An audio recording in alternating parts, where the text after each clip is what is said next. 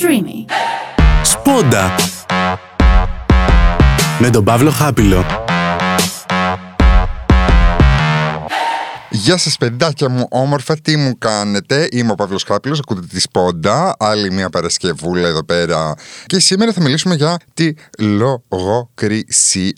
Λοιπόν, τι είναι λογοκρισία; Λογοκρισία είναι όταν ένας, ε, ε, μια άποψη, ένας λόγος, ε, μια εικόνα, μια τέχνη, μια, ένα κείμενο, οτιδήποτε παράγεται από τον άνθρωπο, θεωρείται κακό για την αναπαραγωγή ή την μετάδοση κάποιων ιδεών και κόβεται. Ε, να το πούμε έτσι στεγνά. Κόβεται από την τηλεόραση, κόβεται από τον τύπο, κόβεται από την εκπαίδευση, όλα τα σχετικά. Όλα αυτά θα τα κάνουμε, θα τα συζητήσουμε με αφορμή την πολύ ωραία ταινία Τα δύο αγόρια στον ντουζ που είχε προβληθεί σε ένα σχολείο και έγινε χαμός. Και έγινε χαμός γιατί μία παρουσιάστρια αποφάσισε, βασικά κάποιοι γονείς αποφάσισαν ότι ήταν κατάλληλο υλικό για τα παιδιά τους. Μετά το πήρε μια παρουσιάστρια και το έκανε ακόμα χειρότερο. Και τώρα κινδυνεύει η θέση της δασκάλας που το έδειξε, το οποίο το έδειξε μέσω από μιας εφαρμογής του Υπουργείου Πολιτισμού, το οποίο δεν βγάζει νόημα, ακόμα και να, ήταν, να μην ήταν για παιδιά δημοτικού. Η ταινία, να πούμε ότι είναι πολύ βραβευμένη. Επίσης, όλοι αυτοί που σχολιάζανε την ταινία στην τηλεόραση, μάλλον δεν την είδανε την ταινία, γιατί μιλούσαν για ταινία σεξουαλικού περιεχομένου, ενώ δεν ήταν σεξουαλικού περιεχομένου, ήταν ούτε καν ερωτικού περιεχομένου δεν ήταν. Η ταινία δείχνει δύο αγοράκια που είναι σε ένα σχολείο και είναι σε μια ομάδα αθλητική και σχολιάζει την τοξική αερονοπότητα σε νεαρή ηλικία και πώς η φιλία τους τους επιτρέπει να έρθουν πιο κοντά σαν άνθρωποι. Κανένα σεξουαλικό, κανένα ερωτικό υπονοούμενο, δεν έχει ταινία, άμα τη δείτε. Είναι μια πάρα πολύ γλυκιά ταινία, πολυβραβευμένη ταινία. Ψηφίστηκε καλύτερη ταινία για άτομα νεαρής ηλικίας και γενικότερα θέτει πάρα πολύ ωραία θέματα. Πολύ ωραία η ταινία. Ειδικά για την τοξική αερονοπότητα. Επίσης, ο ίδιος ο σκηνοθέτης, αφού είδε τι έγινε στην Ελλάδα, που, που τον έχουν παίξει σε όλα τα κανάλια και μιλάνε για ταινία σεξουαλικού περιεχομένου, βγήκε και δήλωσε ότι είστε απαράδεκτοι, που λέτε και αυτή την ταινία ότι οτιδήποτε λέτε. Και γενικότερα δεν μπορώ να καταλάβω γιατί όλος αυτός ο ντόρος, από τη στιγμή που τα παιδιά πλέον στο κινητό τους, το υλικό που βλέπουν είναι τρισχυρότερο και τετράκι χειρότερο. Και οι δασκάλοι αυτό που προσπαθούν να μην κάνουν τα παιδιά σαν τα ομοφοβικά σας μούτρα, συγγνώμη που το λέω έτσι ομά. Και γενικότερα οι δασκάλοι έχουν πολύ λίγη υποστήριξη από την πολιτεία και θα έπρεπε όχι απλά να τους σεβόμαστε και να τους ε, προσέχουμε σαν τα μάτια μας αλλά όχι να τους επιτίθεστε και από πάνω επειδή προσπαθούν να κάνουν τη δουλειά τους. Τέλος πάντων έξαλλος είμαι με αυτή την ιστορία, πάρα πολύ έξαλλος και απορώ πως δεν λογοκρίνονται άλλα πράγματα στην ελληνική τηλεόραση. Για κάποιο λόγο οτιδήποτε είναι ετεροκανονικό, δηλαδή αν ήταν αγορά και κοριτσάκι και έλεγε αυτή την ιστορία και είχε και ακόμα και αισχρά στιγμιότυπα, δηλαδή σεξουαλικού περιεχομένου, δεν θα το θεωρούσαν χυδαίο. Αλλά επειδή έχει να κάνει με δύο αγοράκια ή αν έχει να κάνει με τρανς άτομο, απευθείας το θεωρούν χυδαίο. Αυτό γιατί η οπτική των ε, ετεροκανονικών ανθρώπων είναι ότι αυτό το πράγμα έχει να κάνει με την σεξουαλικότητα. Σεξουαλικότητα είναι μια λέξη, δεν σημαίνει ότι έχει να κάνει με το σεξ η σεξουαλικότητα. Γιατί είναι μετάφραση, κακή μετάφραση το σεξουαλικότητα. Γιατί το sexual orientation ε, δεν έχει να κάνει μόνο με το σεξ, έχει να κάνει με, το, με τη συντροφικότητα, έχει να κάνει με την αγάπη. Και νομίζω ότι χανόμαστε στη μετάφραση πολλές φορές. Δηλαδή η σεξουαλικότητα δεν έχει να κάνει με την πράξη του σεξ. Αλλά για κάποιο λόγο οι άνθρωποι γύρω μας θεωρούν αυτά τα πράγματα χιδέα. Και πρέπει να αλλάξει αυτή η ιδέα που υπάρχει στον κόσμο. Επίσης, πρέπει οι δημοσιογράφοι επιτέλους να κάνουν καλύτερη δουλειά. Γιατί δεν γίνεται να σχολιάζεις μια ταινία που δεν έχεις δει και να λες και χιδέα πράγματα για την ταινία ενώ δεν την έχεις δει και δεν μπορείς να υποστηρίξεις μια άποψη και να κάνεις ολόκληρη εκπομπή για να λες, ρε παιδί μου, ότι προάγουν, ξέρω εγώ. Δηλαδή, τα, τα παιδιά πλέον ξέρουν τι πάει να πει διαφορετική σεξουαλικότητα. Ακόμα και να μην το μαθαίνουν από τους γονείς, το βλέπουν στα social media. Που αυτό είναι δίκοπο μαχαίρι βέβαια. Δεν είναι και μονόπλευρη αυτή η ιστορία. Αλλά ναι, τέλος πάντων. Γενικότερα, η λογοκρισία στην τηλεόραση, ειδικά, ε, να μην πάμε και πολύ μακριά, το φιλί του Παπακαλιάτη, που εγώ έχω να σας πω ότι τότε ήμουν έφηβος και ήταν πάρα πολύ, δεν ξέρω αν το θυμάστε. Είχε ένα γκέι φιλί ο Παπακαλιάτης σε μια σκηνή του και κόπηκε από το Εσουρού, έγινε ολόκληρο θέμα ταινία, βάλανε πρόστιμο στο κανάλι τότε. Ε, είχε γίνει ολόκληρο θέμα. Και, αλλά το γεγονός ότι πήγανε να το κόψουν, το κάνανε τόσο μεγάλο θέμα στην κοινότητα, ρε παιδί μου, στην ελληνική κοινότητα, που ουσιαστικά είχε το αντίστροφο αποτέλεσμα. Γιατί ενημερώθηκαν οι άνθρωποι και, ε, και κάπως οι άνθρωποι ήταν πολύ πιο ανοιχτοί στο να δουν ένα γκέι φιλί στην τηλεόραση από ό,τι πίστευε το Εσουρού. Και γενικότερα το Εσουρού έχει κάποιες πάρα πολύ απαρχαιωμένες ιδέες για το τι πρέπει να κόβεται και τι όχι. Και επεμβαίνει πολύ περισσότερο από ό,τι πιστεύετε το Εσουρού. Και σε ταινίες επεμβαίνει, ειδικά αυτές που προβάλλονται στην τηλεόραση. Και πολλές φορές δεν μπορείς εσύ να επεμβαίνεις στο έργο ενός καλλιτέχνη, γιατί ένας καλλιτέχνης, όταν φτιάχνει το έργο του, το φτιάχνει άρτιο και θεωρεί ότι όλα τα στοιχεία του έργου είναι σημαντικά για να πει την ιστορία. Και αυτό το πράγμα ισχύει γενικότερα. Επίσης η λογοκρισία θεωρώ ότι είναι ένα πράγμα πολύ ρε παιδί μου είναι ένα ζεστικό, πώς να το πούμε. Είναι πολύ επίφοβο πράγμα η λογοκρισία. Ακόμα και τους ανθρώπους που έχουν απόψεις γενικότερα, όταν είχαμε μιλήσει για την J.K. Rowling, που λέγαμε ότι οι απόψεις της είναι επικίνδυνες για κάποια άτομα. Επικίνδυνες όμως, δηλαδή προάγουν τη βία ενάντια κάποιων ατόμων. Είναι ο μόνος λόγος να κάνεις ε, λογοκρισία σε κάποιον. Αλλά ακόμα και αυτό δεν ξέρω αν είναι καλό. Εγώ θεωρώ ότι είναι κακό πράγμα η λογοκρισία τελεία. Πρέπει όλοι οι άνθρωποι να μπορούν να εκφράσουν την άποψή τους όσο ακραία κι αν είναι. Γιατί με αυτή την έκφραση έχεις την αντίστοιχη ή ξέρω εγώ κάποια ρε παιδί μου αντίδραση από τους απέναντι που ίσως, λέω εγώ τώρα, ίσως σε κάνει να αντιληφθείς ότι αυτό που λες μπορεί να είναι και επικίνδυνο ή να είναι και λάθος. Οπότε δεν θα έπρεπε να επιτρέπουμε σε κανέναν να κάνει λογοκρισία σε οτιδήποτε. Η τέχνη είναι για όλους και θα έπρεπε η τέχνη να είναι ανοιχτή και προσβάσιμη σε όλους. Που έτσι κι αλλιώς λόγω του ίντερνετ είναι πλέον. Οπότε δεν μπορείς να είσαι το εσουρού και να πιστεύεις τώρα ότι, δεν ξέρω γιατί μιλάω για το εσουρού και το Υπουργείο Παιδείας προσπαθεί τώρα να τα μαζέψει. Επίσης, αυτό το θεωρώ απαράδεκτο ότι το Υπουργείο Παιδείας δεν υποστηρίζει αυτή τη δασκάλα και προσπαθούν τώρα, επειδή έχουν θυχτεί κάποιοι γονείς. Δηλαδή, δεν μπορείς να κάνεις, ρε παιδί μου, τα χατήρια των γονέων, γιατί οι γονείς, άμα δεν θέλουν να στείλουν το παιδί τους στο σχολείο, ας το διδάξουν μόνοι τους στο σπίτι. Που ούτε αυτό θα πάει καλά. Αλλά θέλω να σου πω ότι δεν μπορείς να βάζεις απέναντι τους γονείς στις ιδέες και, και στη γνώση που θα μεταδώσεις ε, σε ένα σχολικό περιβάλλον. Είναι λίγο παράλογο αυτό. Γιατί οι γονείς δεν είναι ικανοί να διδάξουν τα παιδιά τους. Όχι όλοι. Οι περισσότεροι γονείς όμως δεν είναι ικανοί να διδάξουν τα παιδιά τους και γι' αυτό τα στέλνουν και στο σχολείο.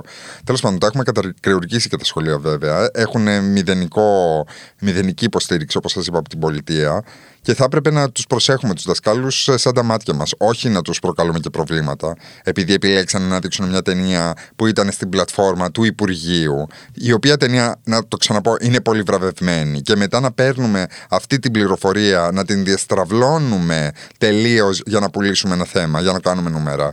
Η οποία παρουσιάστρια που το έχει κάνει αυτό το πράγμα το έχει κάνει πολλές φορές με πολλούς ανθρώπους. Δεν θα ξεχάσω εγώ όταν ήμουν πανεπιστήμιο και είχε θέμα τη σεξουαλικότητα στην εκπομπή της και είχε καλεσμένο έναν παπά γιατί πολύ σημαντικός άνθρωπος ο παπάς να μιλήσει για τη σεξουαλικότητα και έναν ψυχολόγο. Και όταν μιλούσε ο ψυχολόγος και μιλούσε με επιστημονικά δεδομένα, η συγκεκριμένη παρουσιάστρια τον διέκοπτε και του έλεγε Αυτή είναι η άποψή σας. Και έλεγε ο ψυχολόγος: Δεν είναι η άποψή μου, είναι επιστημονικό γεγονός. Και αυτή επέμενε και έλεγε: Όχι, όχι, είναι η άποψή σου. Αυτό το πράγμα δηλαδή πρέπει λίγο να προσέχουμε τι λέμε όταν έχουμε βήμα. Γιατί ε, επηρεάζουν οι λέξεις μας και αυτά που λέμε. Και μπορεί ρε παιδί μου να είχε θέμα μια οικογένεια με αυτό που έγινε μέσα στο σχολικό περιβάλλον και να έκανε μια μήνυση αλλά το γεγονός ότι το πήρε αυτή η παρουσιάστρια και το έκανε θέμα στην εκπομπή της και το παρουσίασε με τόσο εσχρό τρόπο και απληροφόρητο τρόπο, πώς το λέμε, χωρίς καμιά πληροφορία, χωρίς καμία βάση, ο τρόπος που το παρουσίασε, το έκανε το θέμα ακόμα χειρότερο, ειδικά για την δασκάλα, που κατά μένα δεν έκανε τίποτα λάθος. Ένα άλλο θέμα της λογοκρισίας είναι ότι πολλές φορές η τέχνη, σαν ιδέα η τέχνη, είναι σχεδιασμένη για να δημιουργεί αντιδράσει. Και πολλές φορές έτσι περνάει τα μηνύματά της η τέχνη. Δηλαδή, όταν βλέπεις κάτι που σου δημιουργεί αντίδραση, είτε μίσος, είτε έσχος, είτε αηδία, όλο αυτό, δηλαδή αρνητικά συναισθήματα, όταν μια εικόνα σου προκαλεί αρνητικά συναισθήματα, μπορεί να είναι επίτηδες εκεί, δηλαδή για να σε κάνει να σκεφτείς κάποια πράγματα. Γενικότερα στην Ελλάδα υπάρχει μεγάλο πρόβλημα λογοκρισίας σε οτιδήποτε ε, στην τέχνη τέλος πάντων που προσβάλλει τα θεία, μέσα σε πολλά εισαγωγικά αυτά. Θέλω να μιλήσω συγκεκριμένα για το Φαϊτάκι. Ο Φαϊτάκης είναι ένας καλλιτέχνης, αγιογράφος συγκεκριμένα, που κάνει πολύ μοντέρνες αγιογραφίες. Κάνει αγιογραφίες, δηλαδή με την τεχνική της αγιογραφίας, αλλά η θεματική των έργων του είναι πολύ έτσι ε, μοντέρνα. Και δείχνει, ξέρω εγώ, πορείες, δείχνει αστυνομικούς να βαράνε κόσμο, δείχνει εικόνες, ρε παιδί μου, πολύ σύγχρονες, με μια τεχνική που δεν είμαστε συνηθισμένοι να το βλέπουμε αυτό το πράγμα. Και αυτή η εικόνα θέτει πολλά μηνύματα για το τι αγιοποιούμε, για το τι θεωρούμε ιερό, για το τι προσκυνάμε σαν μοντέρνα κοινωνία. Έχει όλο αυτό τον παραλληλισμό. Αλλά για να τον κάνει αυτό τον παραλληλισμό, οι εικόνες που έχει είναι πάρα πολύ έντονες. Και στην αρχή της καριέρας του είχε λογοκριθεί πάρα πολύ από την Ελλάδα, από την ελληνική κοινωνία και έπρεπε να πάει στο εξωτερικό για να δείξει τα έργα του. Και ακόμα και τώρα, παρόλο που είναι πάρα πολύ γνωστός στο εξωτερικό, δεν είναι πολύ γνωστός στα ελληνικά εγχώρια χώρια μέσα. Δηλαδή, και ούτε μπορείς να πας να δεις έργα του εύκολα. Δηλαδή, στη Γερμανία πιο εύκολα πας να δεις έργα του. Και αυτό το πράγμα εμένα με, κάπως με τρομάζει λίγο. Ακόμα και πρόσφατα που είχε γίνει μια έκθεση στη Θεσσαλονίκη που είχαν μπει εικόνες που έχουν να κάνουν με τη σεξουαλική ταυτότητα, κάπως την ουδέτερη σεξουαλική ταυτότητα να το πω έτσι και είχαν μπει δίπλα από γεωγραφίες ρε παιδί μου, επίτηδες το είχαν κάνει αυτό το πράγμα. Δηλαδή είχαν μια εικόνα ενός Αγίου και δίπλα είχαν μια εικόνα πολύ στελιζαρισμένη ενός ε, ατόμου ε, το οποίο δεν καταλάβαινε ακριβώς ρε παιδί μου το φύλλο Ωραία. Ε, το οποίο ισχύει και για την αγιογραφία αυτό το πράγμα. Δηλαδή, η, η, όλη η θεωρία της αγιογραφίας είναι ότι πρέπει να φαίνεται ο άλλος κάπως ε, μη ανθρώπινος, κάπως θείος και όλες οι γωνίες που έχει το σώμα, τα χέρια και όλα αυτά να φαίνονται λίγο έξω ε, πραγματικά. Οπότε ε, ο καλλιτέχνης αυτός πήρε αυτή τη θεωρία και την έβαλε σε μια μοντέρνα εικόνα. Και είχε γίνει ολόκληρο θέμα γιατί κάποιοι αντιδράσανε, γιατί, γιατί να είναι η, η ιερή εικόνα, η αγιογραφία δίπλα από μια εικόνα που κάπως σοκάρει και προκαλεί ε, και είχαν φτάσει σε σημείο, είχε φτάσει σε σημείο το ίδιο το μουσείο να σκέφτεται να αλλάξει την σειρά που τα είχε βάλει ο καλλιτέχνης να φαίνονται. Που ήταν επιλογή του καλλιτέχνη αυτό το πράγμα να τα βάλει δίπλα-δίπλα. Γιατί αυτό ήταν, αυτός ήταν ο σκοπός του. Να δείξει πράγματα δίπλα-δίπλα για να σε κάνει να δεις τα πράγματα με μια άλλη οπτική. Ωραία. Οπότε αυτό το πράγμα, το γεγονός ότι μας φοβίζει η άλλη οπτική και θέλουμε να τη λογοκρίνουμε, είναι επικίνδυνο είναι επικίνδυνο. Δηλαδή είναι, είναι τρομακτικό σχεδόν το ότι γίνεται αυτό το πράγμα το 2023. Και εγώ θεωρώ ότι δεν θα έπρεπε να γίνεται. Όσο χιδέα και όσο ε, προκλητική είναι μια εικόνα, θεωρώ ότι ο ίδιος ο καλλιτέχνης υπάρχει λόγος που την βγάζει εκεί προς τα έξω. Και πολλές φορές αυτές οι συντηρητικές ε, κινήσεις ε, γίνονται εις βάρος των ανθρώπων που, των καλλιτεχνών. Δηλαδή, ακόμα και με το sex working, με όλο αυτό που, το πράγμα που έχει γίνει με το Pornhub, δεν ξέρω αν το ξέρετε αυτό, έχει ένα ντοκιμαντέρ για το Pornhub στην Αμερική. Το Pornhub όταν ξεκίνησε είχε ένα πρόγραμμα που μπορούσες εσύ να είσαι στο σπίτι σου, να κάνεις το υλικό που θες να κάνεις και να το πουλάς στο Pornhub. Ωραία. Και κάποιοι άνθρωποι ε, είχαν βγάλει υλικό το οποίο ήταν ε, εκμεταλλευότανε, δεν ήταν από το ίδιο το μοντέλο το υλικό, παίρνανε υλικό, κακοποιητικό υλικό και το βάζανε στο, στην πλατφόρμα, αλλά δεν ήταν δικό, δεν τους ανήκε το υλικό. Ακόμα και να τους ανήκε, είχε κακοποίηση μέσα το υλικό. Ωραία. Και έγινε ένας ολόκληρος χαμός, ρε παιδί μου. Βγήκανε στα κανάλια, είπαν ότι το Pornhub ε, προάγει την κακοποίηση των γυναικών και όλα τα σχετικά, ενώ έκανε ακριβώς το αντίθετο.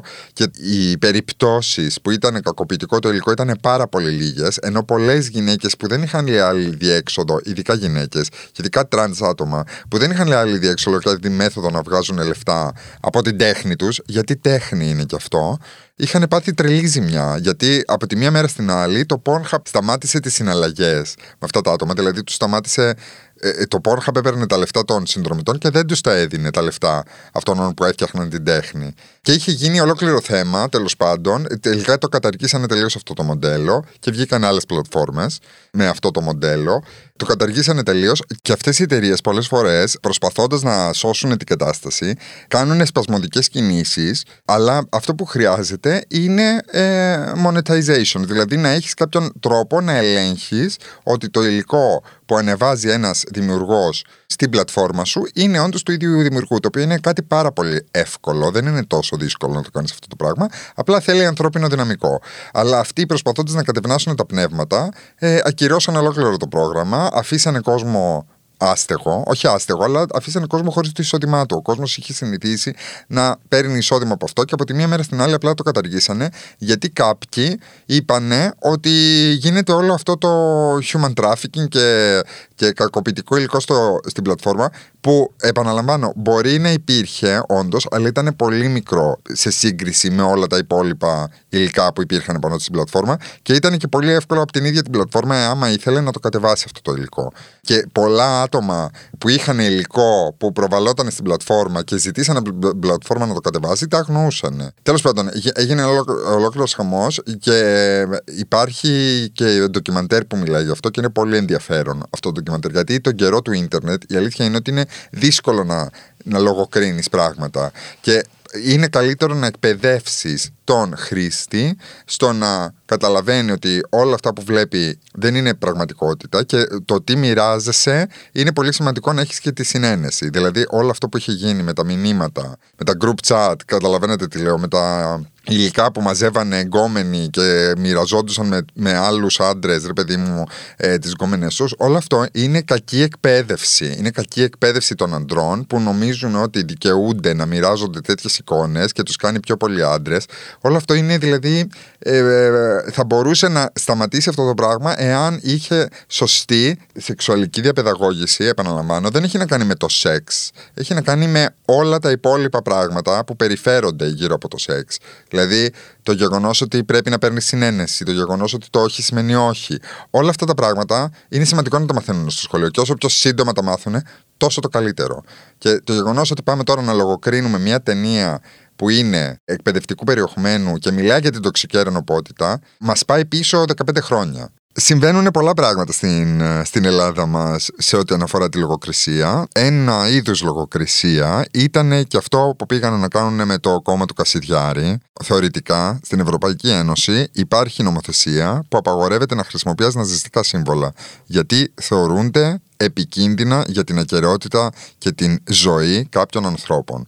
Αυτό το πράγμα εγώ το ξέρω από τη Γερμανία και ξέρω ότι είναι πανευρωπαϊκό αυτό το πράγμα, ότι απαγορεύεται. Στην Ελλάδα για κάποιο λόγο δεν εφαρμόζεται αυτό το πράγμα. Γιατί το λέω αυτό, Γιατί θεωρητικά και η Χρυσή Αυγή δεν έπρεπε να κατέβει ποτέ στις εκλογές. Αλλά το γεγονός ότι είχαν τόσο ζήλο να απαγορεύσουν στον Κασιδιάρη μέσα από τη φυλακή να λάβει υποψηφιότητα σαν βουλευτής, το οποίο είναι τελείως παράλογο. Δεν θα έπρεπε να γίνεται καν αυτή η συζήτηση. Και ο τρόπος που προσπαθήσαν να το κάνουν, που ο μόνος λόγος που το κάνανε ήταν γιατί δεν θέλανε να χάσουν ψήφους, δεν, δεν υπήρχε, δεν, υπή, δηλαδή δεν ήταν για να προστατεύσουν κανέναν και αυτό νομίζω ότι είναι πασιφανές. Ήταν περίεργο, ρε παιδί μου, είναι, γιατί θεωρητικά η ελευθερία του λόγου και η ελευθερία το ότι μπορώ να κατέβω στις εκλογές και να αντιπροσωπεύσω τον εαυτό μου θα έπρεπε να υπάρχει έτσι κι αλλιώς.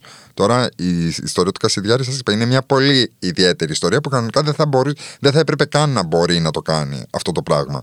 Θεωρητικά πάντα.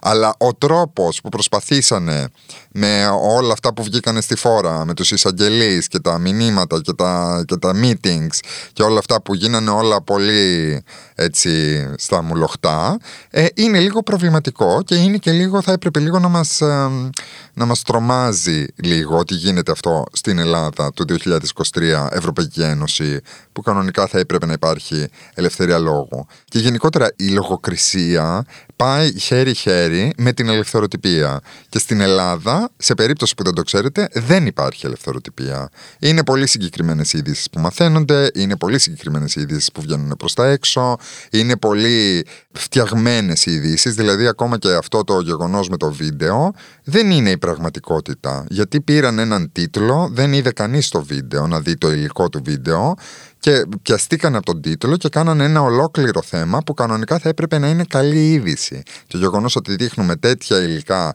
σε ένα παιδικό πλαίσιο και δείχνουμε στα παιδιά ότι μπορείτε να είστε ό,τι θέλετε και να φανταστείτε τον εαυτό σας όπως θέλετε και να εκφράζεστε και να εκφράζετε τα συναισθήματά σας όπως θέλετε. Αυτό είναι πάρα πολύ σημαντικό. Και επαναλαμβάνω δεν έχει να κάνει καθόλου με σεξουαλικό κομμάτι. Δεν υπάρχει καθόλου σεξουαλικό υπονοούμενο ή σεξουαλικό υπόβαθρο σε αυτή την ταινία. Δεν ξέρω πόσες φορές πρέπει να το πω. Ε, και το γεγονός ότι οι δημοσιογράφοι βγήκανε και είπανε για αυτή την είδηση χωρίς να έχουν δει την ταινία για μένα είναι παράδεκτο έστω να δούνε το τρέιλερ. Επίσης το άλλο που έχει γίνει και εννοείται δεν έχει αναφερθεί πουθενά είναι ότι συνελήφθη ένας άντρας. Ένας άντρας συνελήφθη γιατί είναι γνωστός στα social media για ένα υβριστικό σύνθημα προς ε, τον Πρωθυπουργό Φαντάζομαι καταλαβαίνετε τι λέω, αλλά δεν μπορώ να το πω κιόλας γιατί και στο άρθρο δεν έχει πληροφορίες. Συνελήφθη το απόγευμα της Τετάρτης, 24 Πέμπτους, από αστυνομικούς της δίωξης ηλεκτρονικού εγκλήματος, ένας 37χρονο, σε βάρος του οποίου σχηματίστηκε δικογραφία για διέγερση σε διάπραξη εγκλημάτων, βιοπραγίες ή διχόνοια κατά εξακολούθηση μέσω διαδικτύου. Τώρα, λένε, αναφέρεται στο άρθρο, ότι οι αναρτήσεις του ήταν πολύ επιθετικές και είχε και απειλή βίας και όλα τα σχετικά. Το οποίο, οκ, το ακούω ως ένα βαθμό, αλλά γενικότερα αναρτήσεις με απειλή βίας, ειδικά προς άτομα της LGBTQI κοινότητας, γίνονται καθημερινά. Και δεν έχω δει να γίνεται καμία σύλληψη, καμία προστασία προς τέτοια άτομα.